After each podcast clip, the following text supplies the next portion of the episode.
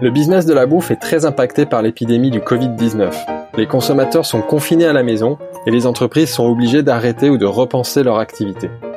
Ainsi, pour mieux comprendre cette réalité, nous nous sommes rapprochés des acteurs de la bouffe pour qu'ils partagent avec nous leur expérience de cette crise inédite.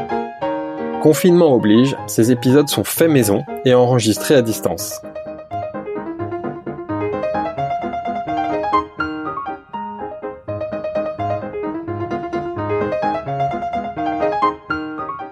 Bonjour à tous. Alors je suis comme d'habitude avec mon associé Daniel, le plus gourmand des Brésiliens à Paris. Bonjour Daniel. Bonjour Philibert. Et aujourd'hui nous sommes avec Benoît Castel. Bonjour Benoît. Bonjour Philibert, bonjour Daniel. Ravi d'être avec vous. Alors pour ceux qui ne te connaissent pas, tu es pâtissier boulanger. C'est ça, exactement. Et on a découvert là à l'instant en commençant l'interview en off qu'on avait un gros point commun, c'est qu'on a tous les trois travaillé chez LVMH parce que tu étais le chef pâtissier de la grande épicerie de Paris. Exactement, ouais. On a ce petit point, enfin ce gros point en commun, ouais. ouais pendant quelques années, j'ai bossé à la, à la, grande épicerie. Ouais. Et aujourd'hui, donc tu as trois donc pâtisserie boulangerie comme tu aimes à le dire. Voilà, enfin euh, quatre en fait. J'ai ma première boutique qui est dans le sixième arrondissement qui s'appelle Joséphine Bakery, qui où on fait essentiellement du, du takeaway. C'est celle que, que j'ai ouverte, ça fait euh, huit ans. Ma première expérience en partant de la Grande Ep. Et puis après, euh, les trois autres enseignes, une euh, dans le 20e arrondissement, donc sous le nom de Benoît Castel, euh, au 150 rue de Ménilmontant. Ouais. Une autre qu'on a ouvert euh, récemment, toujours dans le 20e, euh, rue Sorbier, et euh, une autre pas très loin,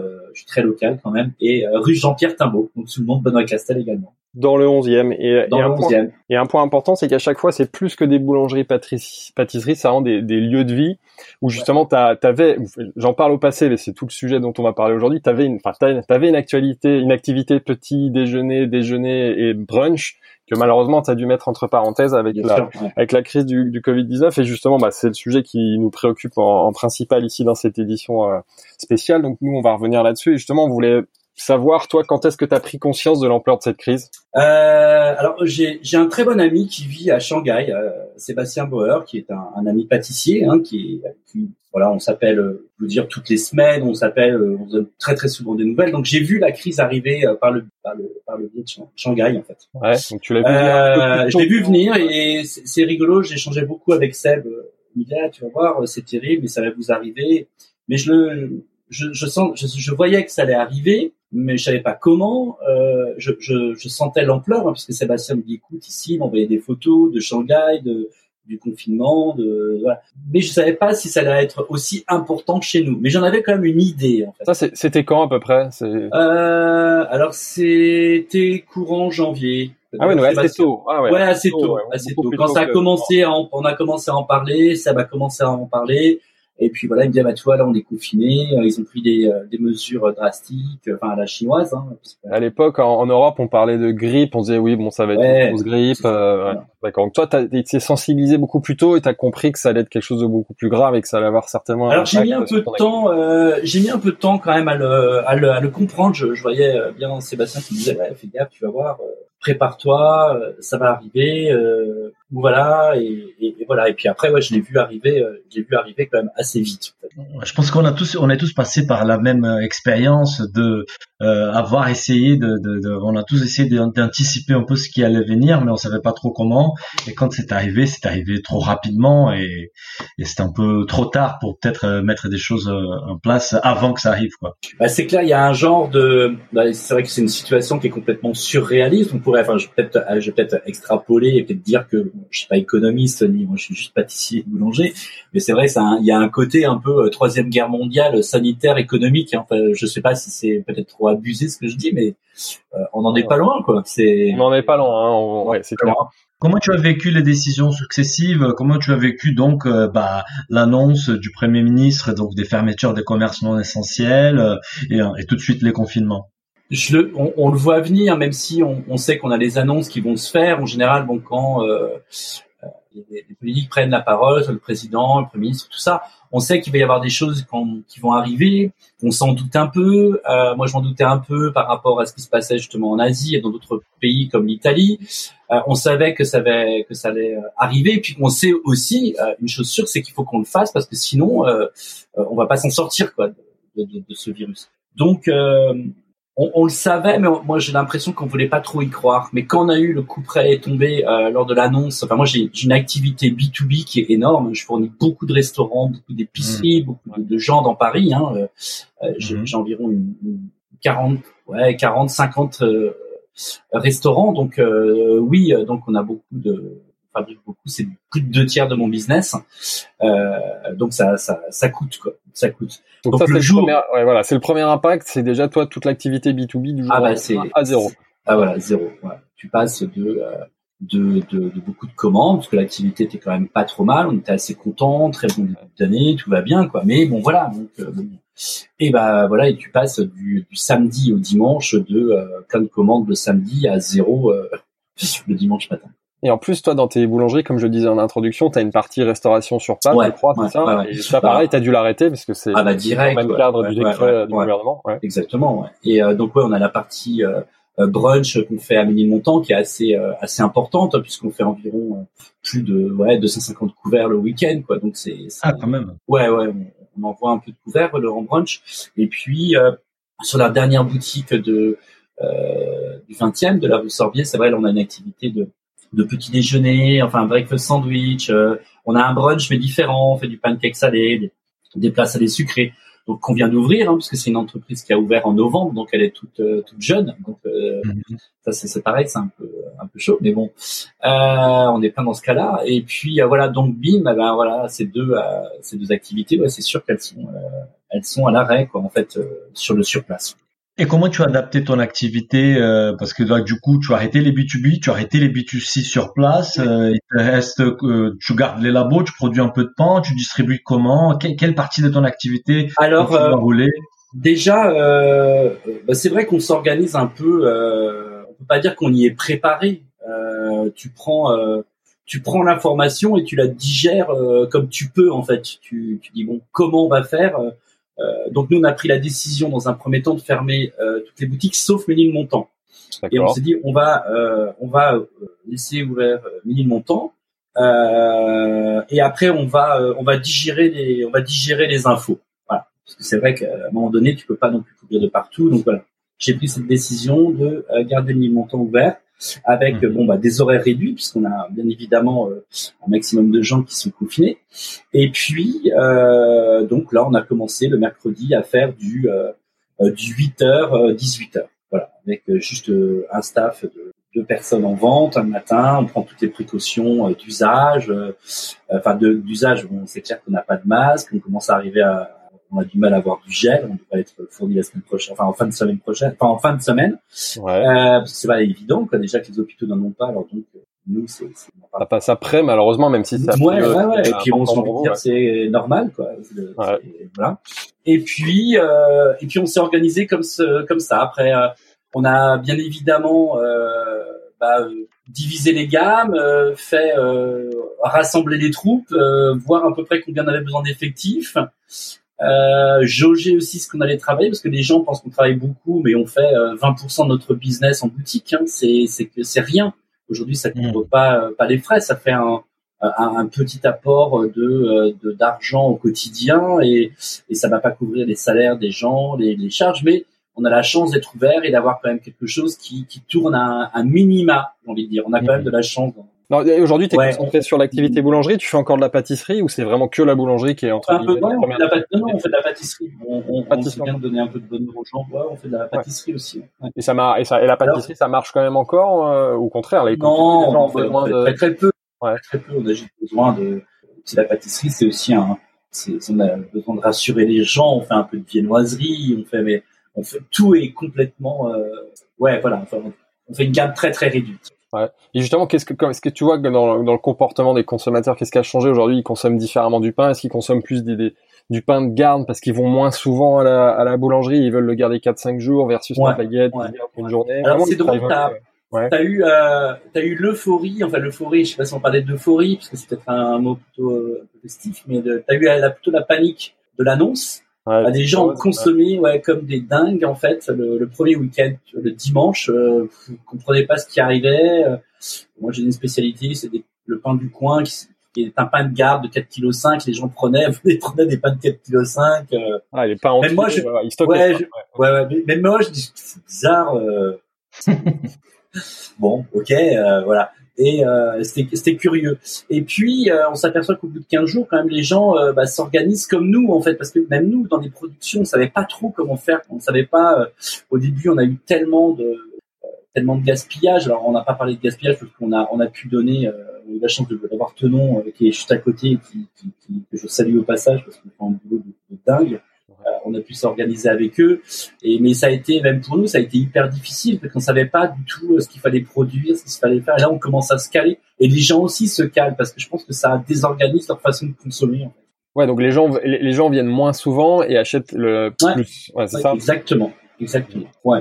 Et d'ailleurs, j'ai vu que tu avais créé un pain euh, pré-cuit justement que les gens peuvent alors, ouais chez eux pour euh, bah, stocker plus. Tu veux nous en dire plus Ouais, enfin c'est très simple. Hein, c'est juste des pains qui sont cuits à 90%, des petits pains qui sont cuits à 90%, qui sont encore un peu blancs, frais, qu'on met en vend en sac de, de, de, 10 petits pains et en fait que tu finis cuire chez toi à à 200 degrés dans un four euh, ventilé, euh, voilà, la maison.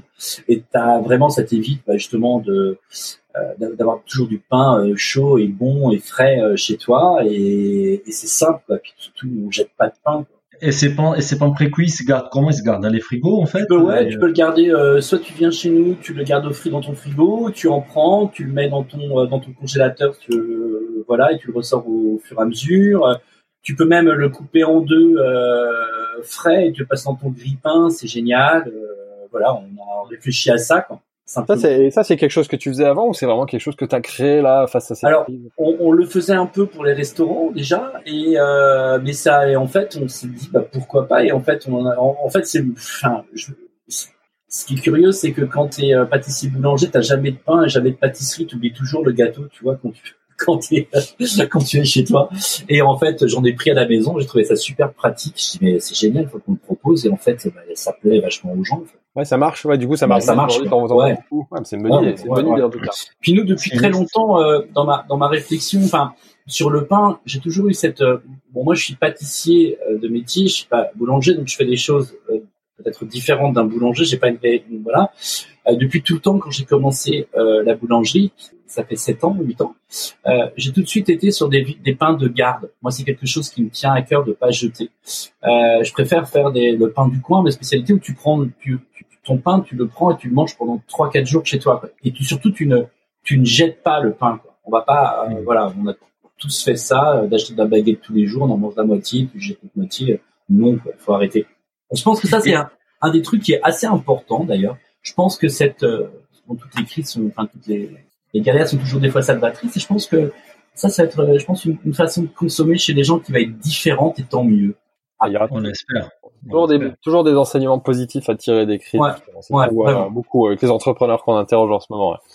Euh, Benoît, il y a une autre chose qui nous a attiré l'attention par rapport au comportement de, consommateurs, c'est qu'on on a vu une explosion sur les réseaux sociaux, notamment sur Instagram, des gens chez eux qui se mettent à faire leur propre pain. Il y a même une boulangerie parisienne, Tembel, que avant la fermeture, ils ont distribué du levain. Et, et moi, j'ai suivi plusieurs comptes, notamment un compte qui s'appelle Figure Pain, c'est un gars qui va récupérer du levain et tous les jours il, poste des photos où il essaye de faire son pain à la maison, il s'améliore, etc. Comment tu vois ces phénomènes? On a vu même les, requêtes sur Google pain maison, elles ont explosé euh, ces derniers jours. Euh, pourquoi tu penses que les gens se mettent à faire du pain à la maison? Bah le pain, euh, tu, sais, donc je, je, je, j'ai toujours fait de la pâtisserie et, je trouve que le pain, euh, ça peut paraître terrible, pas terrible, c'est pas terrible, mais c'est quelque chose de rassurant euh, et qui, rassemble un peu le pain. Euh, ça a toujours été un produit qui est euh, au centre de au centre de la table. Dans toutes les civilisations, euh, ça a toujours été un, un, un, un mets. Dans toutes les civilisations, dans toutes les religions, dans toutes les cultures, tu as toujours eu du pain qui fait partie intégrante de la table. Et euh, c'est peut-être un bon signe aussi que les gens se remettent à faire leur pain. Puis il y a toujours eu, euh, je sais pas, dans des villages, moi je suis de Bretagne, dans les villages, euh, tu avais une fois par euh, par semaine les gens. On revient sur du basique en fait, peut-être simplement de faire son pain. ça rassure peut-être les gens, ça les réconforte, ça les. et je trouve que c'est pas mal. Quoi. c'est bien. Et, pour ceux qui sont à la maison, qui nous écoutent, est-ce que tu as des petites astuces d'un professionnel pour qu'ils ratent pas leur pan ou pour qu'ils fassent bah. un pan de meilleure qualité? Ouais, après, après c'est toujours pareil. Enfin, on fait des choses très simples dans nos boutiques et l'essentiel pour faire les belles choses, c'est de la belle, la belle matière première. Donc c'est mmh. toujours d'essayer de, de, trouver. Aujourd'hui, on trouve dans des magasins, de, de la, même des fois chez les boulangers. Nous, on va vendre de la farine bientôt euh, dans, dans nos boutiques euh, parce qu'on a une grosse demande. Euh, de trouver une belle matière première, une belle farine, quoi. Euh, et à partir de là, on peut faire le, le pain. C'est bon, c'est technique un peu, hein, c'est comme faire du fromage, mais déjà une belle farine. Et après, au fur et à mesure, on trouve plein, plein de recettes, plein de tutos sur le sur le pain. Euh, moi, j'en ai publié une ce matin sur Instagram, très simple, sur le sarrasin euh, que mis dans mon dans mon bouquin, très très simple. Euh, voilà, et, et, voilà, une belle matière première, avec une belle matière première, une belle farine, on arrive à faire des belles choses. Tu, tu, disais tout à l'heure que as, là aujourd'hui donc tu as trois boutiques sur quatre qui sont fermées. Tu disais même que la, boutique de Ménil Montant aujourd'hui elle, elle, fait que 10-20% du chiffre d'affaires habituel parce que forcément le B2C c'est qu'une petite partie. Est-ce que est-ce que tu t'inquiètes toi pour ta pour ta trésorerie? Comment tu vois les choses justement euh, sur le sujet financier? Alors euh, bah oui je m'inquiète euh, parce que euh, j'ai envie de dire on est j'ai une réflexion qui est un peu imagée. On est en train de prendre l'apéro là au Covidiste. on est, on est confiné. Ça va voilà. Mais quand on va avoir, euh, euh, on va arriver au dessert et au café et l'addition dans deux mois, ça va être. Euh... ça va être autre chose. Là, c'est que le début, comme nous le Ouais, voilà. On, on, a l'apéro. On, a est en train de manger les chips. Et et on n'a pas pris encore la dimension de la crise économique. Ouais, Toi, tu as eu des échanges avec ta banque euh, Comment tu Bien sûr, bah, bah, bien sûr, on est tous les chefs d'entreprise. Enfin, je, je, vous imaginez que voilà, alors on a du mal à contacter nos banques parce que bien évidemment, ils sont tous dans les ballons, nos comptables sont sur le pied de guerre et euh, bravo à eux parce qu'ils font un boulot de fou parce qu'on est un peu euh, à chaque fois tu dois remplir des circulaires, des papiers, des trucs, des machins, qui n'en sortent plus. C'est mais bon, voilà. Et ouais, après va être voilà, je pense que la voilà, c'est malheureux ce qui arrive en ce moment, c'est terrible, on est tous confinés euh, euh, à la maison, mais j'ai envie de dire, c'est, c'est voilà, tous ceux qui sont pas malades, c'est tranquille. Mais voilà, après il va y avoir l'effet qui se coule derrière, qui va, qui va arriver dans deux mois. Je pense que ça va être. Puis, puis voilà, il y a l'économie, enfin, ouais, au niveau la santé de nos entreprises, il y en a quand même pas mal qui ont pris cher avec les gilets jaunes, les grèves. Euh, dans le milieu des, enfin, tous les copains dans la restauration, quoi. Là, qui se disaient, ouais, c'est bon, on arrive en début d'année, là, on va pouvoir ressortir, les grèves, ça se, ça s'arrête et tout. C'est ça que, que, que, derrière, ça va être, ça va pas être simple, quoi.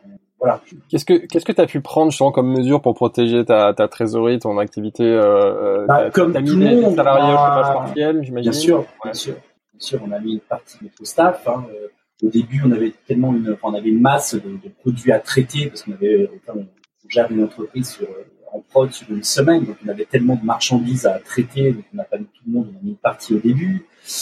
Et puis, euh, puis là, on en a remis encore. On est euh, 6 personnes sur 30 personnes à mis montant.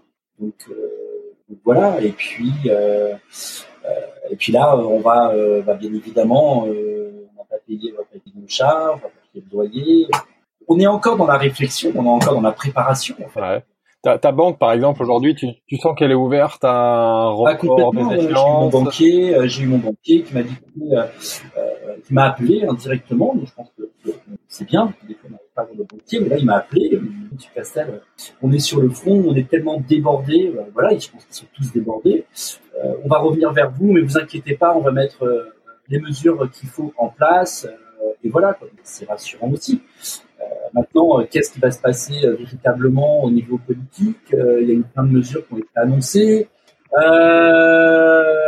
je je sais pas, j'espère quoi, mais voilà, faut, sauver Willy quoi. Ça va être difficile de, de, de terrible ce qui va arriver parce que socialement ça va être je pense qu'il va y avoir une précarité sociale aussi qui va s'installer dans 2-3 mois qui va être effrayante. Très intéressant l'analogie que tu as fait par rapport à l'apéro. Euh, donc tu dis c'est que les débuts et, et, donc on a encore les repas, le dessert et surtout l'addition. Euh, mais est-ce que tu commences C'est c'est trop tôt hein, parce qu'à l'apéro c'est quand même un peu trop tôt pour voir l'addition. C'est parce qu'on va consommer, comment ça va se passer le. Mais on n'a pas, choisi, on pas choisi le menu. on n'a pas choisi les menus. Je pense que ce sera un menu unique assez imposé quand même. Mais comment tu vois la reprise déjà? Est-ce que tu, au, moins, est-ce que tu commences déjà à, tirer des leçons? Tu parlais de, euh, ça va peut-être peut-être forcer les gens à consommer différemment, à prendre des, des, des, des meilleures habitudes en termes de consommation. Est-ce que toi, à titre perso, tu commences déjà à tirer des leçons de cette expérience-là? Bah, bah, bien sûr. Et puis bon, je communique toujours avec euh, Sébastien, euh, mon ami à Shanghai. Euh, vous savez, Shanghai, c'est une ville qui, qui les gens sortent beaucoup au restaurant, tu manges beaucoup dans la rue, c'est une ville qui, qui fourmille et tout. Là, ça va faire 15 jours qu'ils ont, le confinement est arrêté à peu près, et la ville n'a toujours pas repris son, son activité. Voilà, les restaurants sont toujours vides. Euh, donc c'est pas si simple parce que je pense qu'au bout de deux mois de confinement, les gens vont aussi, euh, ouais, euh, bah, tu vas avoir un petit peu plus peur euh, de sortir. Tu vas, enfin, je, je pense, hein, tout ça, c'est pareil, c'est des suppositions. On suppose trop en, en, ce moment, mais on a besoin d'y réfléchir en tout cas. Et, et, et Ils ont été confinés combien de temps, pardon 8, 8, semaines, 8 semaines. 8 semaines en tout à Shanghai. Ouais, oui. de façon euh, c'est drastique. Ouais, peut-être peut peut plus dur, ouais, plus dur. Les mesures ouais. en, en, Chine ont été plus dures qu'en Europe. Et comme tu le dis, le déconfinement, contrairement à ce que certains commencent à penser ici, il va pas être immédiat. Ça, les gens vont pas se mettre à sortir. Ça va pas être la libération. Ça va se faire par étapes. Et ce qui fait que l'impact sur l'activité euh, des commerces, il va perdurer encore un petit moment après le déconfinement. Très je pense, je pense que, que voilà, on va s'habituer aussi à notre confinement en deux mois.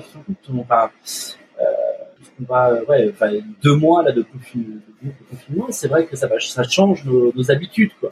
Ça va, ça va très Il y a peut-être des choses qu'on va se dire, ah, c'est cool de faire ça, quoi, de cuisiner chez soi. De, de se remettre à la euh, cuisine, les gens vont, les gens ouais. vont travailler davantage en télétravail. Et toi, à titre perso, comment, comment tu vis le confinement, comment tu t'organises? J'imagine que tu es beaucoup euh, avec tes équipes, mais est-ce que Bah oui, je suis, euh, je suis avec mes équipes bien évidemment tous les jours. Après, je, je suis confiné. Bah après, bon là. Euh, je suis en mode off le, en général le lundi mardi mais bon euh, quand on est chef d'entreprise on a on est en prison mais on a la clé hein, mais il faut toujours revenir c'est ça j'aime bien cette, cette, image aussi. Donc on est jamais très loin de, de travailler quoi, en fait. Et euh, mais voilà je vis ce confinement bah, je le respecte surtout d'ailleurs c'est s'il y a des messages à passer je trouve qu'il y a encore trop de, des fois il y a encore trop de monde qui viennent euh, en groupe chercher une baguette, moi ça me, ça, me, ça me fait un peu sauter, ça, les gens qui viennent à trois pour chercher une baguette. Ouais, tu, const tu constates encore qu'il y a des gens qui n'ont pas pris au sérieux complètement, ouais, qui n'ont pas pris la dimension des. des ouais. de qui nous respectent, d'ailleurs, qui nous respectent pas. On est un peu, enfin, je, je, je, remercie toujours mes équipes euh, encore qui sont là aussi. Euh, J'en ai beaucoup qui voudraient être là, mais malheureusement, je peux pas. Ça, c'est vrai, c'est une vraie réalité aussi. Chef, j'écoute, tu ne pourras pas, ça va pas être jouable. Donc, euh, voilà, mais, mais c'est vrai que les équipes qui sont sur le devant de la scène, qui sont face aux clients, des fois c'est pas cool. Les gens sont pas cool, sont pas, pas sérieux. Bah Benoît, merci beaucoup pour euh, pour cette euh, pour cet échange très intéressant sur ton activité et euh, bah, je te je te souhaite une bonne bon courage et une bonne continuation. Merci, merci beaucoup. J'ai été ravi d'échanger avec vous. À très très. un plaisir. Super. À très, très bientôt. À bientôt. Au revoir. Si le podcast vous a plu, n'hésitez pas à le noter 5 étoiles sur votre appli et surtout partagez notre podcast autour de vous. Nous vous invitons également à vous inscrire à notre newsletter pour essayer voir les prochains épisodes. Pour cela, rendez-vous sur le site businessofbooth.com. À, à, très, bientôt. bientôt.